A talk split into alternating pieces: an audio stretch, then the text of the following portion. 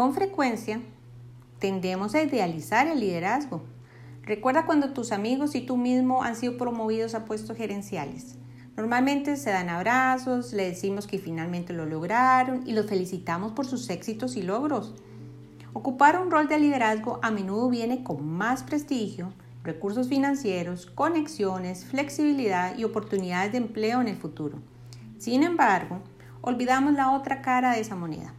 El liderazgo es un trabajo duro y agotador que requiere tener muy claro el propósito de vida y la misión que se debe cumplir.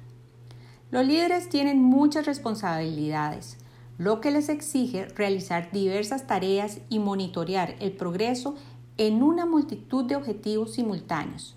Además de administrar su propio desempeño, los líderes también son responsables del desempeño de sus colaboradores. Existen estudios que revelan que cuando los colaboradores luchan con problemas emocionales, se acercan a su líder con más frecuencia que a sus compañeros de trabajo, pensando que el líder les ayudará a lidiar con la angustia emocional en el trabajo. Entonces, cuando se combina la realización del trabajo con la gestión de las emociones de los empleados, usualmente se ve afectada la energía y motivación de los líderes. Hola, soy Paola Segura y hoy conversaremos sobre la participación del líder en el trabajo. En estudios publicados en el Journal of Applied Psychology sugieren que el sentido de identidad de los líderes está estrechamente relacionado con su papel de liderazgo y que los líderes se preocupan por tener éxito en su papel. Es por ello que si te detienes diariamente a realizar una autorreflexión, le estarás aportando un valor agregado a tu liderazgo. En este momento se me vienen a la mente tres principales beneficios que puedes recibir como líder cuando das espacio a la autorreflexión, aunque sabemos que hay muchos más beneficios. Número 1. La inteligencia emocional.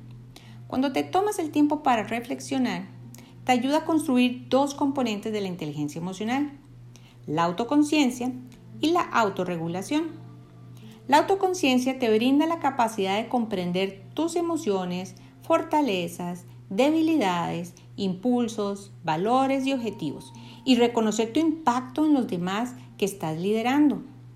La autorregulación implica la capacidad de controlar o redirigir tus emociones e impulsos disruptivos y adaptarte a las circunstancias cambiantes. Al desarrollar estos componentes de inteligencia emocional mejorarás tu liderazgo. Número 2. La integridad. Ser claro en tus valores centrales ayudará a fortalecer la integridad de tu liderazgo y te llevará a mejores decisiones. Nuestra integridad a menudo se pone a prueba en momentos estresantes y difíciles. Tómate el tiempo para revisar tus decisiones y acciones claves que has realizado en el pasado reciente y compáralas con tus valores fundamentales. Es una buena disciplina para ti como líder. Hacer esto consistentemente puede solidificar tus valores y facilitar el proceso de toma de decisiones en el futuro. La integridad no solo producirá una mejor calidad de tus resultados, sino que al mismo tiempo aumentará las expectativas de tu equipo y los alentará a desempeñarse de la mejor manera posible, es decir, crear su mejor versión. Y tercer beneficio, la confianza. Sabemos que la confianza es crucial para los líderes. Ayuda en las comunicaciones efectivas, la toma de decisiones y la creación de influencia. Cuanto más reflexiones sobre tus fortalezas y cómo puedes construir sobre ellas, más seguro estarás como individuo y como líder. Si comienzas a dudar de ti mismo, tu equipo también comenzará a dudar de ti, lo que afectará negativamente la productividad y la efectividad de tu equipo. Es sabido que entre más responsabilidades se tengan, más debe ser el tiempo de reflexión que se disponga en el día. Te menciono algunas sugerencias como guía. Primero, define un tiempo específico por la mañana para reflexionar, idealmente antes de iniciar tus actividades. Segundo, teniendo claro tu propósito de vida y la misión que estás cumpliendo, y aquí me refiero a la misión que cumples en tu vida, no solo la misión que la empresa te encomendó, Medita sobre estas tres preguntas que te mencionaré. ¿Cómo tus cualidades personales como líder apoyan tu propósito de vida? Por ejemplo, soy un buen líder porque estoy siempre dispuesto a respaldar mis valores y principios. Segundo pregunta, ¿cómo tus habilidades como líder apoyan tu propósito de vida? La primera era cualidades, estas son habilidades. Por ejemplo, soy un buen líder porque considero y valoro las opiniones de los demás. Y por último, ¿cómo tus logros han apoyado tu propósito de vida? Por ejemplo, soy un buen líder porque ayudé a mi equipo a alcanzar su mejor versión como personas durante la crisis. Si eres observador, te das cuenta que las claves están en tener claro tu propósito de vida y en estar en una búsqueda constante de la misión que cumples con tu vida. He visto que al hacer este acto de autorreflexión, los líderes se sienten menos agotados, más comprometidos y tienen una mayor influencia positiva entre sus colaboradores. También he visto que los efectos duran hasta la noche, lo que sugiere que los líderes también se sienten más positivos en su casa.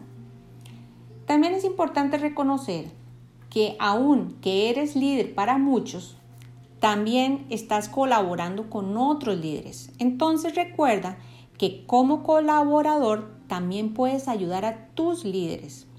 Como lo mencioné anteriormente, tú como colaborador tiendes a acercarte a tu líder para solicitar ayuda con más frecuencia que a tus compañeros de trabajo.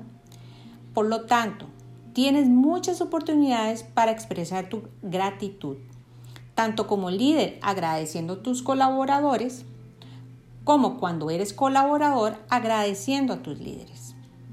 La expresión de gratitud puede beneficiar el, bienestar de todos y puede compensar parte del agotamiento diario que se tiende a experimentar en el trabajo. En conclusión, los beneficios de la autorreflexión son demasiado grandes como para dejarlos pasar lo cual es irónico porque la autorreflexión suele ser lo primero que alguien omitiría para tratar de utilizar mejor el tiempo. Se necesita disciplina, pero sabemos que nos ahorrará tiempo y dinero en el futuro.